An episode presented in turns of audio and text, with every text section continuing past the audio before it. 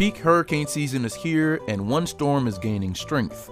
Welcome to the South Florida Roundup on WLRN. I'm Wilkin Brutus. We get an update from a meteorologist on the storms currently swirling in the Atlantic. Also, this Saturday will mark five years since Hurricane Irma made landfall in Florida. We explore the lasting impacts of the storm and what goes into preparations. Finally, Miami Dade County's latest attempt to address the affordable housing crisis. Leaders want more units near public transit options and to let some homeowners rent out efficiency apartments on their own properties. All of that today on the South Florida Roundup after the news.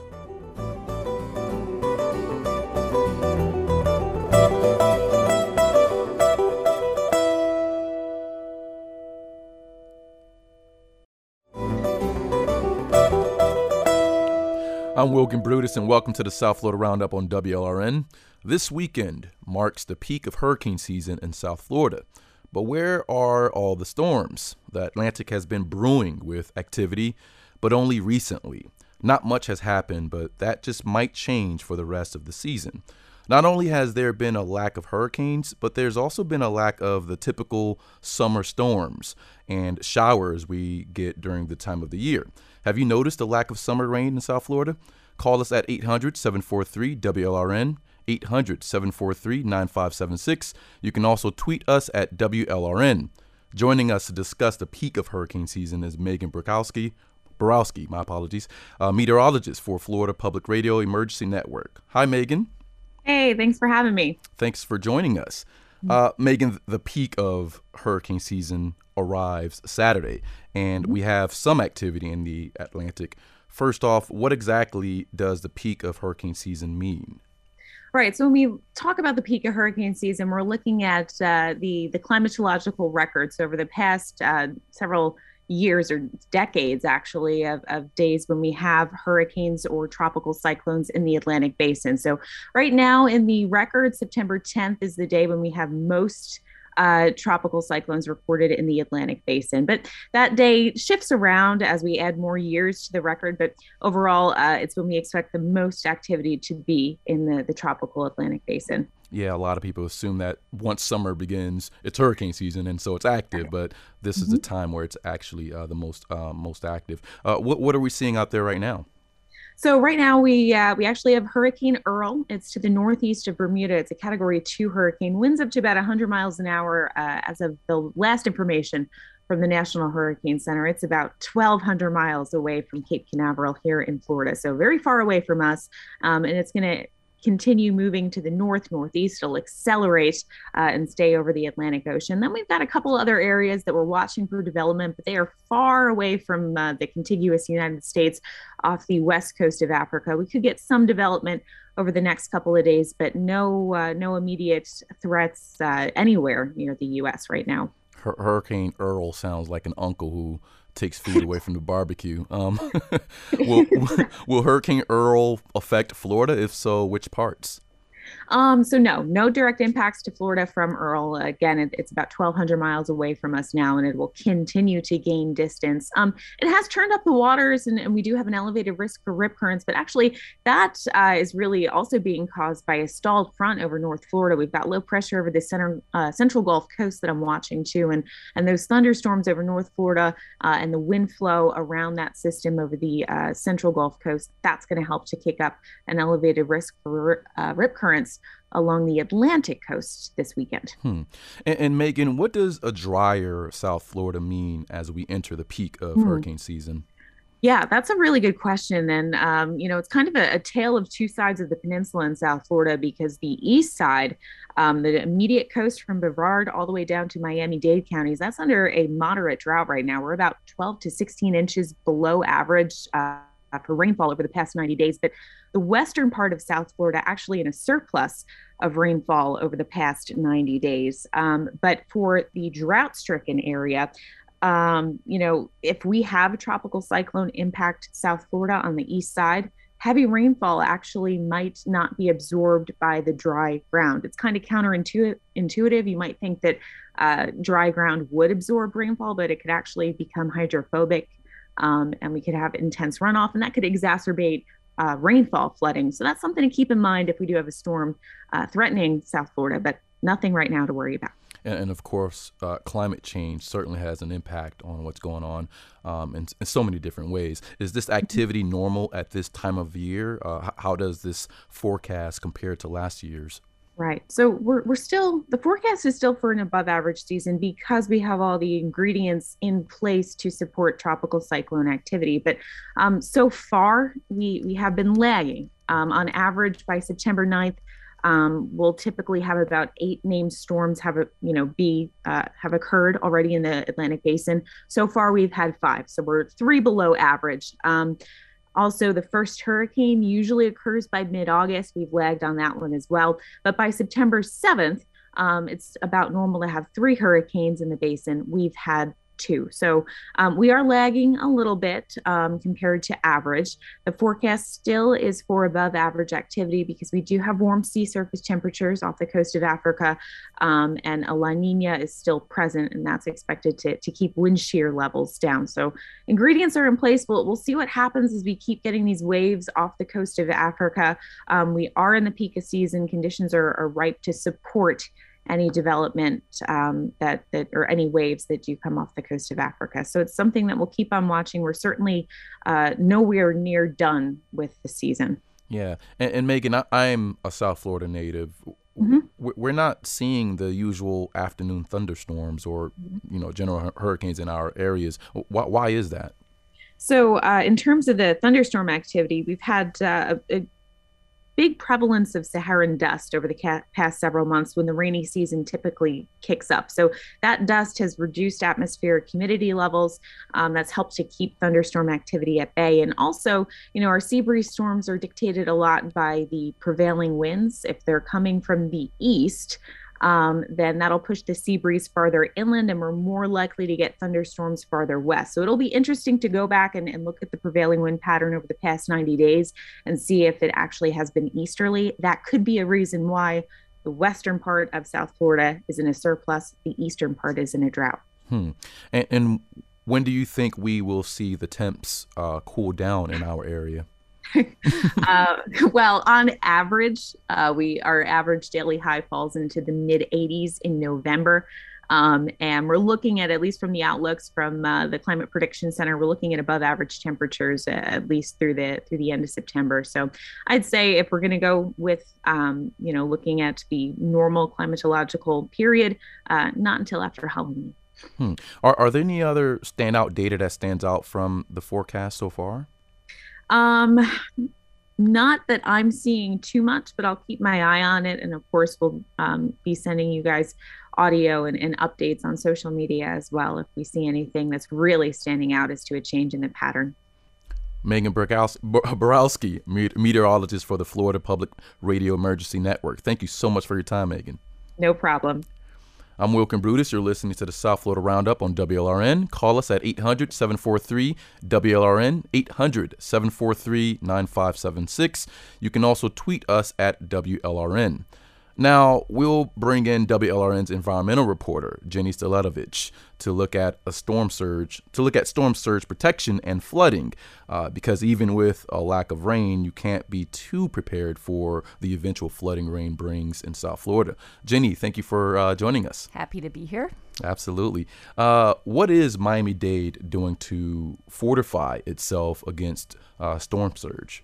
Right. So just this week, Miami Dade County announced that they were restarting a Army Corps flood surge plan. This is something that we've been talking about for the last three years. It's a $4.6 billion surge plan to sort of fortify the coast with flood walls and floodgates, um, hard infrastructure that would deal with those pounding waves that hurricanes push ashore that can flood coastal neighborhoods, even go up rivers and, and flood those areas. But the county did not like all that hard infrastructure, um, and neither did a lot of local groups. Um, environmentalists worried about the damage to the to the bay um, and to these sort of fragile ecosystems. There were some concerns that because the Corps has to do a cost benefit analysis to justify the cost, that some of the most vulnerable neighborhoods would get left behind. Um, so under this deal, they're going to sort of restart that planning. The Corps has agreed to pay more than eight million dollars to redo this study and take take in more of these ideas that the county has suggested um, for uh, fairness um, and equity in, in the infrastructure, but also more of the natural solutions. You know, we have some of our best defenses are natural, like coral reefs, um, mangroves, seagrass banks. They can protect us from that surge. And if we restore and protect those, it's good for the environment too. Hmm. Some of our best defenses are natural. Right. I mean, I need to put that on a T-shirt, Jenny. um, the U.S. Army Corps of Engineers has agreed to revise a controversial plan to build walls and floodgates uh, that would fortify parts of Miami against uh, storm surge. What was the controversial, or uh, yeah, what was it about the controversy about, um, you know, the Corps' original plan? Yeah, so so it was that hard infrastructure that the Corps had suggested. Again, it was. Uh, you know, more more uh, like, you know, we don't like big bridges and roads, you know, on, on our shoreline. We have a very picturesque shoreline around Biscayne Bay. It's where developers and homeowners, property owners pay zillions of dollars for those great views. And if you had a towering flood wall that's 20 feet high, that's going to get in the way of the view, um, there's an economic consequence to that. Um, but from my point of view as an environmental reporter, it really has to do with the environmental consequence and the damage that would occur in Biscayne Bay, which is already in trouble. Water quality in the bay is bad. We're working, there's all kinds of efforts countywide to focus on the bay and restore some of these really fragile ecosystems that support a fishery that brings in a lot of money. Um, you know, again, a healthy bay is something that everybody loves. Uh, boaters, anglers, you know, people who walk along the bay. I mean, there's just so many reasons why you don't want a, a gross bay, you know, with, with no sea life and, you know, unclear water, turbid water filled with macroalgae, things like that. Right, right. And, and what are some of the proposed changes? Uh, which communities does this plan protect? So it would be the communities around Biscayne Bay on the on the shoreward side of the bay. So it's called the Back Bay Plan because it's the landward side of the bay. The Corps identified about seven neighborhoods: Aventura, Cutler Bay, you know, from the north end to the south end that that are on the bay. Um, what happens in this new version of the plan is still up in the air. Um, they haven't started the planning yet. The county will have, um, you know, obviously a lot of input. The Corps also agreed to expand the planning outside the Richmond district. And I'm sorry, I'm going to get in the weeds, but um, the Corps has many different silos of people who do work. Uh, the district that handles Everglades restoration, which is all, you know, an environmental project, is in Jacksonville. They had not been part of the planning for the original plan. Um, they are now. Now, the, the, the Corps said we're going to bring Jacksonville into this Richmond. Um, the segment of the Corps that does beach renourishment, when you asked about what the county was doing to protect itself from storm surge, beach renourishment, you know, when you see the big piles of sand coming in, all that is a huge part of that. Um, it's controversial because you have to keep doing it over and over again. It's kind of Sisyphean, Sisyphean in the fact that it washes away. You know, you have to pull it back in there. Mm-hmm. But they just signed a contract last year for $40 million to do a big stretch of Miami Beach. Wow. And, and you mentioned the Bay earlier. Did, did the Bay uh, suffer any damage, flooding damage from Irma at all? Yeah, so there was along Brickell, there was a lot of uh, storm surge washed up on Brickell. Uh, the storm surge pushed up the Miami River too, so you had the Miami River overtopping and flowing, you know, onto onto city streets farther farther from the shore right. line. And, and, how does Miami Dade compare to other parts of South Florida um, in regards to flooding, like Broward, Palm Beach, and Monroe, uh, Monroe counties?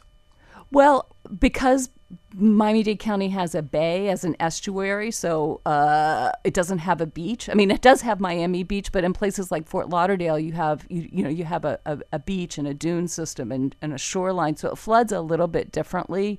Um, but they get high tide flooding just like we do um, intercoastal waterway, you know, when, when waters rise, then Hollywood floods really bad. So they have the same same kind of uh, flooding, but I would say hurricane storm surge is a little different because of we have a bay and they have a beach. Right. Again, we're in peak hurricane season, Jenny. How does flooding from storm surge affect the way people should be preparing for hurricanes?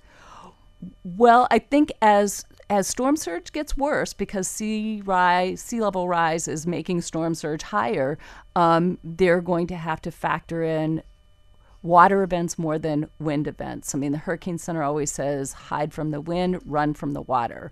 When Hurricane Irma was um, tracking towards Miami Dade County, uh, that was why you had such massive evacuation orders because it was pushing a huge storm surge. And emergency managers were saying, you know, this isn't something you can stay in your home and ride out with this kind of storm surge coming. You need to move to safer ground. It doesn't mean you have to drive to Georgia, it just means you have to get out of the path of the storm surge. Hmm. And I'm sure residents want to know as well is there any discussion of expanding official flood zones?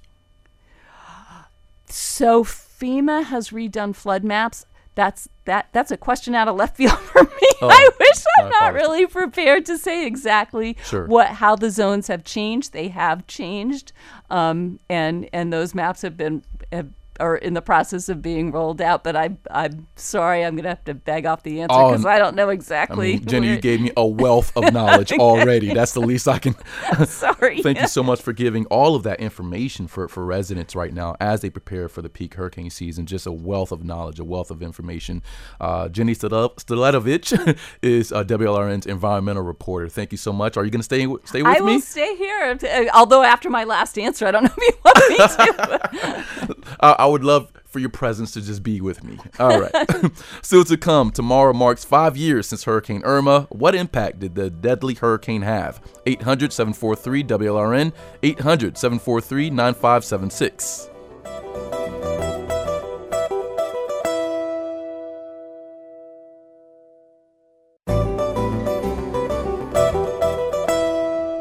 I'm Wilkin Brutus. Welcome back to the South Florida Roundup on WLRN.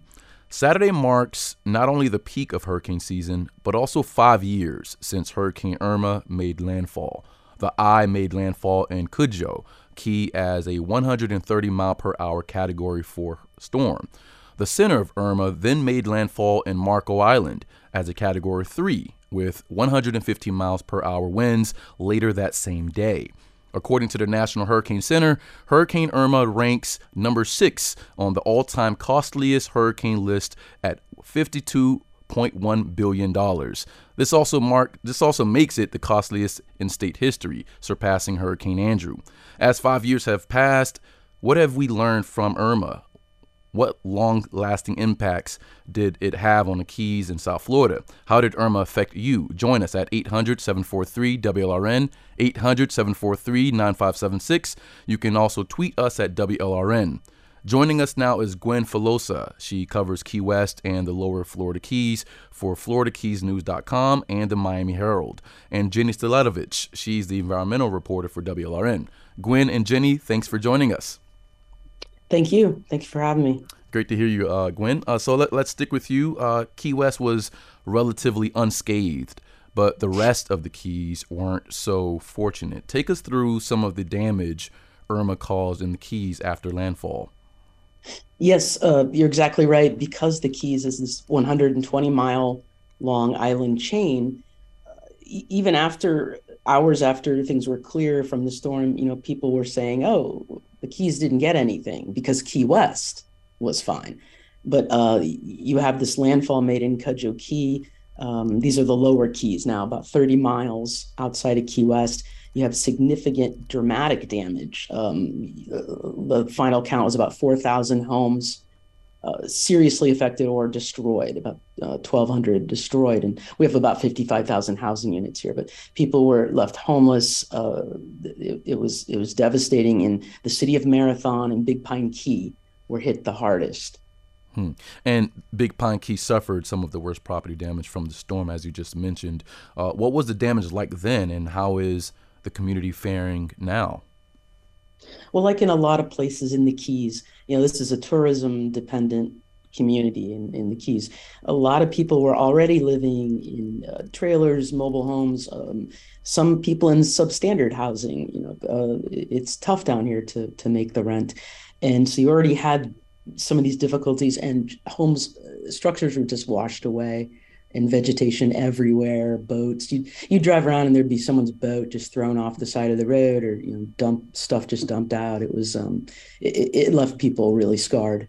Yeah, and uh, there, there was a record, a record 6.5 million Floridians evacuated, making it the largest evacuation in the state's history. Take us through the evacuation of the Keys leading up to Irma. Yes, I can actually uh, give you a firsthand account. I was one of those people. I took my dog and my friend's dog and my friend, and we hit the road. And uh, it was a ghost town driving up. Uh, we, we, we were okay until we get to the turnpike. It's an absolute disaster. I, I, mean, nobody likes to evacuate, but there was a toll booth station that it looked like something out of a movie, like a horror movie, like people just leaving there everybody hundreds of cars trying to jam through like three lanes and um, but there were people that waited to the absolute last minute in key west because it looks so bad and then it turns into you know a friend of mine who went through it called it escape room florida you go to tampa you go to orlando you go everywhere you go the storm looks like it's tracking you so it was um it was a long haul uh, to get to safe ground and uh, then to uh, figure out how to get back Hmm. And, and, are there still cleaning uh, debris, and are, there any sort of removal projects still in place? I mean, if you drive around, one thing that the Keys uh, had to get a lot of assistance from FEMA state reimbursement was uh, so much boats. They found cars. They found weird stuff in all the canals. Like they'd find the side of someone's house and there are people like a motor. I watched them pull a motorcycle out, and some people here, locals, were like, "No, it's always there." I'm like, mm, "I don't think so." It, that was just that was a huge project Monroe County took on, and they they cleared out so much uh, stuff that was left. I mean, if you drive around even Big Pine Key, you'll you'll think, "Oh, well, this looks great." It's just when you get in those neighborhoods where where workers live and families, and there there are still people struggling. And of course, it's extremely difficult to just report this story and not feel personal about it because you also lived through it. Um, were, were Keys residents in particular surprised by the intensity of Irma? Uh, uh, yes, uh, the, the, thing is in the Keys, you know, we're already this fragile. We're kind of out here without, without really any real protection. But it had been about 12 years since the Florida Keys had this significant hurricane. Uh, and I, it, it's almost like it Irma made up for that. I mean, we had that horrible summer of 2005 with Katrina. I was in New Orleans then, so focused on that absolute disaster, man-made and natural.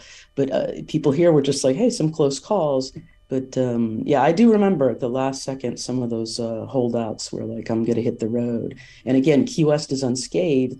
Of course, there's some damage, but Big Pine, Cudjoe, Marathon, parts of the Upper Keys just wiped, just got hit so hard. But yeah, I think a lot of people here they don't want to leave. They joke, "Oh, I'm, I'm staying," but um, Irma was absolutely no joke and reminded a lot of us that we need to uh, be prepared and be ready. Hmm. Ha- have um have any updates to evacuation plans in the face of storms uh, been made? That's a great question because I did look into this months ago for a hurricane uh, prep story. And Monroe County Emergency Management they don't advertise they don't want people staying if there's a mandatory evacuation obviously. They want people to go to the mainland uh, miami-dade county there's a shelter there for monroe and there's a special needs shelter too. People did try uh, people did write it out at the high schools. That's what they do in the keys. They go to marathon high school where somebody died uh, right you know the group of 50 people someone died. These are bare bones. You will not you have to bring stuff. You can't they're just shelters of last resort. They they'll they could likely open them but they really are publicly saying you know no no you need to get out. But uh, people that were left behind either they chose or they a lot of people just can't go. Um, th- that's a scary way to ride out a hurricane. And, and jenny wants to join no the conversation here. Yeah, so Gwen, I, I since you brought that up, uh, you know, years ago when I covered hurricanes down there, it seemed like that the people who were left behind were the ones who couldn't afford to get out. I mean, it seemed like this terrible dark irony. And I wondered if that's changed at all. Has there been any effort to provide more ways out for people who don't have cars or, you know, rely on public transportation or, you know, just to, especially after Irma? Um, no, that that's a great question, Jenny. It's it's um there there Monroe County the, the county government does provide bus services, but here's the thing: you can get a ride out. Do you have money for food? Do you have money? I mean, I you know I have friends who are pretty well off who are like, wow, this is really cutting into my um, income and my savings. And it's, can you afford, do you know anyone outside of the Keys? Do, do you have any place to, to stay? Um, other than your car or a, a shelter. So, it, you know, the ride is one thing, and they do provide bus service, but it's it, if you don't, you know, if you run out of time, luck, or, or you just don't have the money, a lot a lot of times it's not a choice. Right. where do you stay once you get out? Hmm. And have for how long? What if you're gone for, you know, we reopened October 1st, the Keys, but there were people very angry they couldn't immediately come back and they just couldn't until, you know, 42 bridges on US 1 are inspected. Wow, 42 bridges. Ooh. Um, I guess this question can go for, for, for the both of you. Is the Corps of Engineers focus at all on the Keys? They, they, have done some work down there. I mean, Gwen's probably noticed this. There's big boulders where they've they've sort of fortified yes. some of the some of the roads. They don't have a plan like they have in Miami-Dade County because just the geography is different. I mean, the plan for the Keys is when there's a storm surge, get out. You know. And and how about in regards to sheltering on the Keys and mainland? Um, um, is it still difficult for, for that aspect of it? Do you mean uh, finding a place to stay? Yeah, or? finding a place to stay for sure. Yeah, I mean the shelters will open. The the county, I mean, people really need to pay attention. Those locations could change. They've always been the same, but um, you, have got a and there's signs on the road. This is where Monroe residence, or this is a shelter.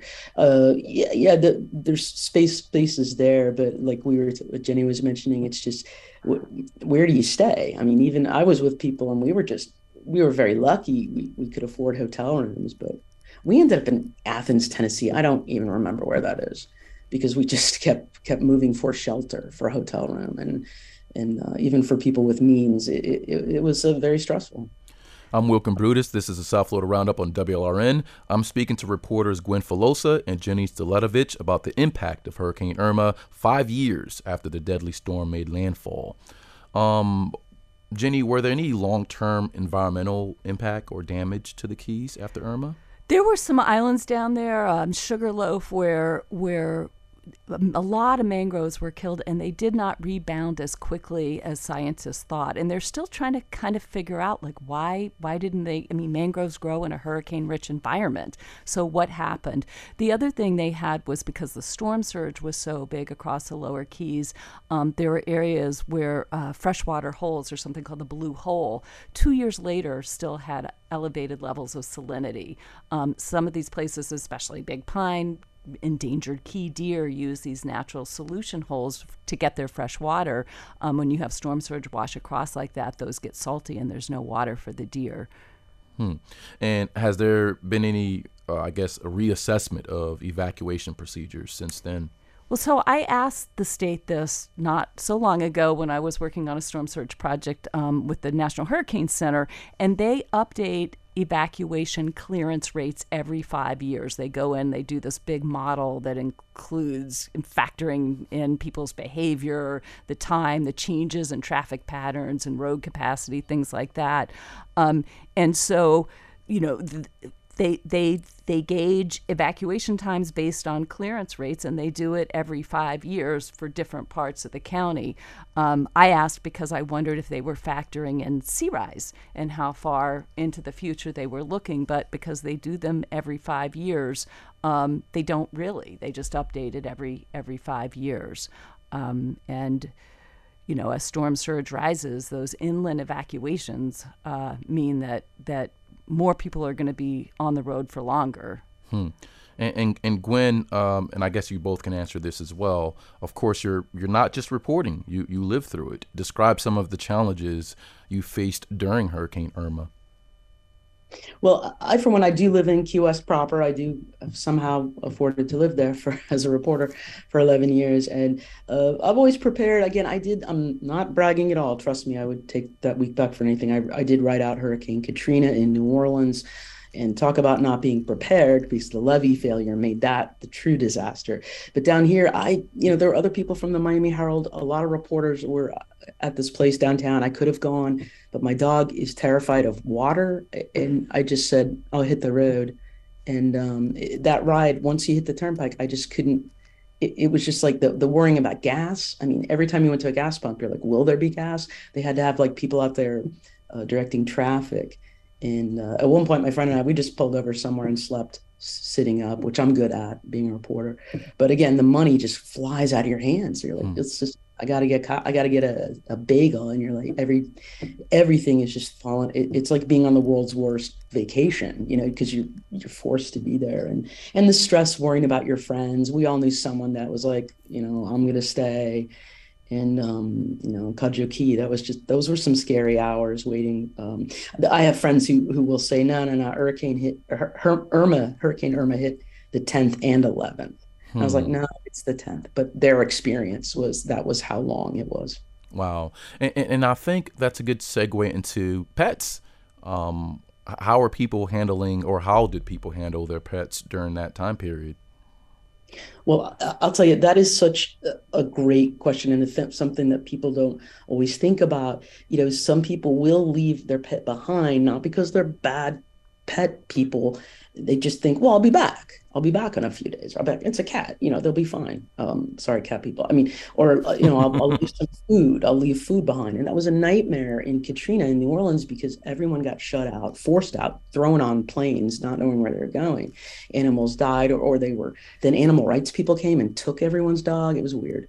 Uh, but, but it just becomes this you know no one means to leave them behind but you think well i'll be back in a day or or i'll leave some food or in and if you're you know there is abject poverty in the florida keys and and you know some people just don't have the means to. Not every shelter will take pets you have to double check that and that can get really complicated stressful um, for a lot of reasons but it's uh you know i remember um, getting made fun of by a cnn reporter when i evacuated but i have my dog and i'm not gonna I was lucky enough to be able to take him, but I'm not. Uh, maybe he wasn't making fun. I think he was. Uh, I just decided to um, take him, and I, I, just couldn't leave him. I was like, if anything happens to this dog, because I'm like, hey, I'm a hardcore reporter. I'll never be able to. Um, and, and, in the end, you know, most people that I know did okay with their pets, and and I did try to send him with people, and they were like, no way. I'm falling for that, but yeah, it is a very financially and and just you know that that uh, I know what it feels like to be like I'll be back in two days, and you could end up not you know two months. Now, now Jenny, everyone in the newsroom knows how many pets you have. Like you have a lot. I know. I talk about my pets a lot.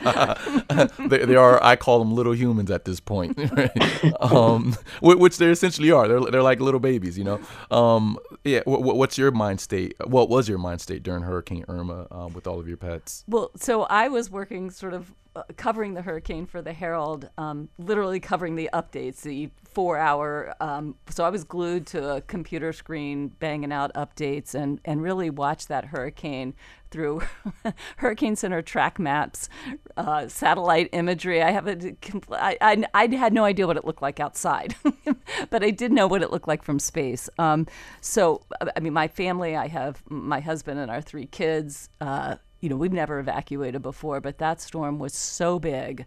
Um, it covered. At three days out, we still didn't know which coast it was going to hit. That's a pretty close call, and because it was so big, even if it hit one coast, the impacts were going to be felt on the on the other coast. So when it went west, we knew we'd still have problems east. So, so my husband you know, took the kids. We found an extended stay hotel near the newsroom, near the Herald newsroom. Took the dog. Um, we took the turtle. and uh, I didn't see him until a day after the storm, though. You know, I was in, in communication with him, and I feel bad because he literally had to, he and the kids had to pack up the house and move all my zillion plants inside a bathroom, which right. he still hasn't forgiven me for. now, now, for some reason, I'm, I'm, I'm stuck on the animals right now. Um, is there a particular behavior that occurs once a hurricane is approaching that you sense from your pets? Uh, I know my dog doesn't like thunder. I don't know about Gwen, but I if there's thunder, the dog freaks out. Hmm. He's a disaster. He's beside himself. the tortoise seems to do pretty well in any kind of weather. They're tougher. They're yes. tougher, right? Or aloof. yes, they are aloof. I, I want to segue to more logistical uh, uh, issues that occurs during hurricanes. Now, gas stations um, had lines stretching for miles. Um, has anyone been talking about the challenge challenges faced um, by electric vehicles, uh, which are gaining so much popularity right now? Oh, I'd say if you have an electric vehicle, you better have a generator. Mean, that will be an issue. I mean, the charging stations, I assume that where there are charging stations, and especially in critical hospitals, critical areas, that there are generators that provide uh, power. I know that in California recently, when there were power surges because of the heat and the brownouts and stuff, they were telling people don't drive. They were asking them not to drive. Uh, but I, uh, you know, I, that's something I haven't looked into. Hmm. Is there anything the state or the region should focus on or should have learned from Irma and any other things people should always keep in mind with hurricane preparation? I guess that's a question for both of you. Well, the thing I learned is um, you know, the most important thing you can have is an evacuation plan and, and really think it out so that you're not caught at the last minute calling people saying, Can I come stay with you? I mean, you need to, if it's friends or family, um, just try and have an idea to go because, like Glenn, Gwen's experience, eh, what part of Tennessee did you end up in? we don't know. There were caves. yes, it, it, Jenny's absolutely right. There, and I'm not great at planning anything. It's not my, as far as, you know, I'm just like, I'll stay in the Keys. I don't like to drive, but planning, saving some money, getting all that stuff ahead of time. I mean, you know, I do it too. You race to Publix at the last minute and then everyone's complaining that Publix is out of things. And then some of my friends are like, well, you've known about this for a year, but uh, it, it, preparation, planning, saving, make, I've made many more friends outside of Florida, my friend. I mean, it sounds like a cliche, but it is. It is in the thick of it. When it's there, you realize, like, man, a good plan would have really saved me a lot oh, of so many things. So many things could make it more comfortable. I, I do the food thing and then I'm just eating peanut butter, which I do anyway. Anyway, planning and saving and and and having backup plans for in case you know, just it, it's it's a lot. Yeah, yeah. It, it's it's one thing to say plan. Uh, so, for example, in terms of food, uh, is there any particular types of food that you and Gwen? Ugh. Uh, I, I remember Wilma. We were without power for t- two weeks and feeding three kids out of a cooler and pets and, and pets. well, the kids had a little more priority, but uh, they were fussier. But um, but but you know, after that, we got a generator. I'm terrified of generators, but I, we like broke down and, and got one. So I would say like your original question was food wise. Um, you know, it's going to be bad. You're not going to have good food. It's going to be dry, uncooked. I mean, some people actually with generators had a whole grill feast going on. Yes. you know, for yeah. a while. We were not so lucky. No, I'm I'm, I'm batching it for hurricanes. Uh, peanut butter is my favorite thing, but it's also going to be hot and gross and no air conditioning. So I I have I'm not above drinking a can of soup. Yeah, and, and I guess um you know a lot of folks have the luxury to be on dry land if a hurricane hits, but what about if, if flooding overtakes your neighborhood. Um, well, that's why they have evacuation plans because you should not. I mean, the Hurricane Center says this over and over again. If you have flooding above a foot, can be dangerous. You know, like so when it hits three feet, that can you know move a car. I mean, they, there are there are electrical issues. Flooding is very dangerous. Mm-hmm. Um, so they say evacuate you know, I know a lot of people don't. If you're if you're stuck and and there's water in your house, oof. Yeah, that that can be tough. Another thing, um, I, I vividly remember Hurricane Andrew, and I remember a lot of hurricanes that actually caused flooding uh, in my neighborhood when I was young. And I also recall some of my friends. I may have been involved too, Jenny and Gwen, uh, walking through the flood Oh, I could have been involved. I'm not. I'm, I'm not implicating myself here. I've, I do plead I've done it too. I need you do not know what's in that water, my friend. It, it, nails, stuff like that. But the what, what, Jenny was saying too is um, you don't want to lose your car, and that can. I, I will try to park it up on higher land, or but you know you. If you if there it was a parking garage, you know, if you're in a different not in the Keys, but anyway, but the walking through it, I've canoed through it. It you just don't know what's in there. It, it just is. Uh, Septic tanks are everywhere. Although oh, the keys, I, luckily, I wasn't has gonna bring it got up. it. I wasn't going to bring it up. but you're you're talking about a, a, a power wash of everything gross Yeah. in um, as a pool. So very careful, but um, sometimes you got to do what you got to do. But that salt water will eat your car, it'll eat all your stuff, and it, again, it just becomes this. Uh, financial you know burden but i i will i usually put my car up on the sidewalk in my key west neighborhood and my landlords laugh Hmm. but uh got to do your best We, we can end this by saying, if you can, do not walk through the flood. okay. oh please If you don't can. everyone you could you could just step on a nail or Mhm. some kind of spike and it's i'm a very lucky person very lucky dumb person Definitely. Thank you so much for both of your your your your kind analysis on everything. Gwen Filosa covers Key West and the Lower Florida Keys for FloridaKeysNews.com and the Miami Herald, and Jenny Staletovich is the environmental reporter for WLRN. Thank you, beautiful people. Thank you, Wilkin. Thank you take care Still to come, we discuss Miami Dade County's new housing plans surrounding transit routes and why homeowners could be allowed to build efficiency apartments on their own properties. 800 743 WLRN, 800 743 9576.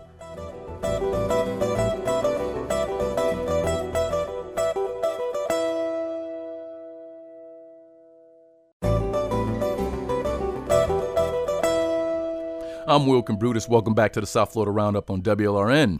In Miami Dade County, new development plans could allow mid rise buildings to be built near transit routes. It's part of an ongoing effort to address rising housing prices. And county commissioners may also allow homeowners to build efficiency apartments or granny flats on their properties. What sort of impact will transit focused projects have in Miami Dade? What are your thoughts on granny flats exist on or are being built on existing properties? Call us at 800-743 WLRN, 800-743-9576. You can also tweet us at WLRN. Joining me to discuss the new development projects in Miami-Dade is Miami Herald reporter Doug Hanks. He covers county government. Doug, how are you? Fine, thanks. Thanks for having me. Absolutely. Now, now, now, Doug, two ordinances aim to increase housing in Miami Dade County as home prices continue to rise. Let's discuss a new zoning law that could allow homeowners to add small apartments in their backyard. What, what's the update on that proposed legislation? Well, it passed its first vote without controversy. It's got the backing of the mayor. It's got the backing of one of her foes on the county commission, Raquel Regalado. So there's broad support. And to a certain extent, it would legalize something that's already happening, which is people converting part of their house into a little apartment in the garage, maybe that they're renting out, which right now does not comply with zoning regulations. This would at least give the possibility it would comply. Um, and also allow people who've been thinking about it to go ahead and have a path to do it legally. Oh, so it's actually already happening. So, in, in other words, are, are are there any punishments for folks who are already doing it? Yes, and you do read about crackdowns every once in a while. They did in Hialeah, and yes, this is definitely happening. And for many people, it's affordable housing, right? I mean, you'll have a single family house that might have three families living in it, and they subdivide a room, and that becomes an apartment. Maybe they're sharing a kitchen. Uh, people rent out RVs in their driveway, which is illegal, would remain illegal under this ordinance. One thing to keep in mind this is just for areas outside of city, city limits where the county has zoning jurisdiction. And, and these are referred to as efficiency apartments, right? Yeah, you hear all sorts of different um, terms, and it's really two categories. One is converting a part of your existing house into a separate home. It would be an apartment. Um, a garage is what you hear about most often because that's kind of unused space that you could easily convert into something that would have a kitchen and a bathroom. And then it could be its own little efficiency apartment, which just means an apartment without a separate bedroom. Um, the other category is what I call a guest house, uh, a cottage, um, and that is something you would build in your backyard. That would be its own little teeny house. And, and, and for folks who are already doing, I do wonder if they even know if it's illegal or not. You you feel as though you own your own property. You may want to make a little bit of income. You know, uh, house a few folks who are looking, who are desperately desperately looking for housing. And I tend to wonder if folks even know if it's illegal or not. Um, not not only is this a great opportunity for people to find a place to live, but it's also again an opportunity for homeowners to make a little more income. How many homes would be eligible for this zoning? They think most, if you live outside of city limits in what they call the un, what is called the unincorporated municipal services area, which a lot of people call UMSA, uh, you probably would be able to do it, um, including build something in your backyard, which is probably the daunting prospect. Right now, you definitely could not. But this rule would treat a new house as if it was a gazebo shed, meaning you put it very close to your neighbor's fence um, which could be great for that homeowner, maybe not so great for the neighbor next door that doesn't want that. But but this is what's what's probably coming. And the other big concern, of course, is parking, because you probably will be doubling the parking demand on your property. Now, now, Doug, cities set their own regulations for homes. Does this proposal change that at all? And what's interesting is some cities already do this. Miami has a very similar rule in place. Um,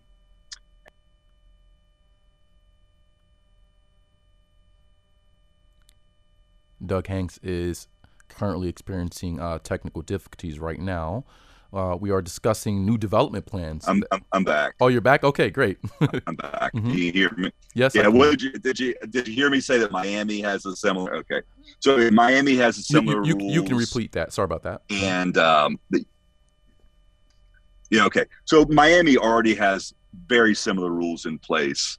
Um, that obviously has not made a dent in their in that city's affordable housing uh, problems. So we should probably manage expectations on on what kind of solution this is, but it would be a major, major change in county zoning. Yeah. And, and, as a homeowner myself, I immediately think about parking. What sort of impact could the new law have on parking? Well, I think it would probably have a pretty significant impact because you're going to be doubling your parking demand for your property, most likely to have another family living there. There are some rules in there. They're not super draconian. You have, if uh, there has to be, I think, one or two places to park uh, a car your property somewhere if there's not street parking available. So there, that's a consideration, but it's it's not draconian. Another thing is you can't, according to the rules, you can't use it for short-term rentals. It can't be Airbnb. Hmm. And, and so there are particular laws regarding um, vacation rentals in particular. Mm-hmm. Yes, correct. Okay. Um, um, and so, you know, yeah, I'm Wilkin Brutus. This is the South Florida Roundup on WLRN. I'm speaking with Miami Herald reporter Doug Hanks about the Miami Dade County's housing development plans near transit routes and proposed granny flats on existing properties. Now, Doug, the Miami Dade County Commissioner um, Oliver Gilbert proposed a rapid transit zoning law that would allow mid-rise housing to be built near public transit routes. What is this proposed zoning rule and how does it impact single-family homes? Okay, now this is this is more complicated. uh, it has passed. It is it is now law. So let's so the the first one, the Granny Flats, is a proposal that's moving along. This one actually passed, and it was a huge, huge fight. Now it did get watered down quite a bit which makes it harder to explain.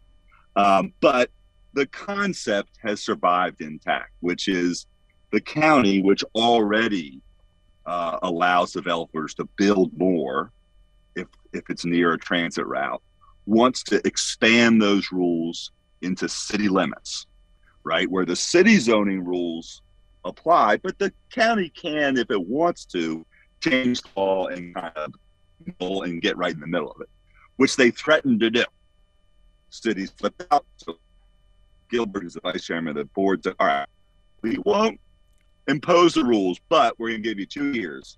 You to come up with your own rules to encourage more residential construction near. You're, you're breaking up there. More residential construction, perhaps near transit routes. Are you still there, Doug? For those of you who are just joining us, um, Doug Hanks um, is from the Miami Herald. He covers. Yeah, I am here. Okay, you're back. we we actually. I don't have, know what's going on. At, yeah, you, you were breaking up. I guess it's it's horrible uh, cell reception. Yeah, so it's, it's breaking that. up a lot. No worries. We're actually out of time, Doug. Um, I just want to thank you so much for joining us. Doug Hanks covers the government for Miami Herald. Doug, thank you so much for your time and uh, continue continue, uh, continue the great work. Thanks so much for having me. Absolutely. Uh, that would do it for the South Florida Roundup. It's produced by Natu Tway. Our engagement editor is Katie Cohen. Our interim managing editor is Katie Munoz. Jessica Bakeman is the senior editor of news. Matu Sanchez, Sanchez is digital editor. WLRN's vice president of radio and the show's technical supervisor is Peter J. Mayers. Richard Ives answers phones. I'm Wilkin Brutus. Thanks for calling and listening. And remember, stay hydrated.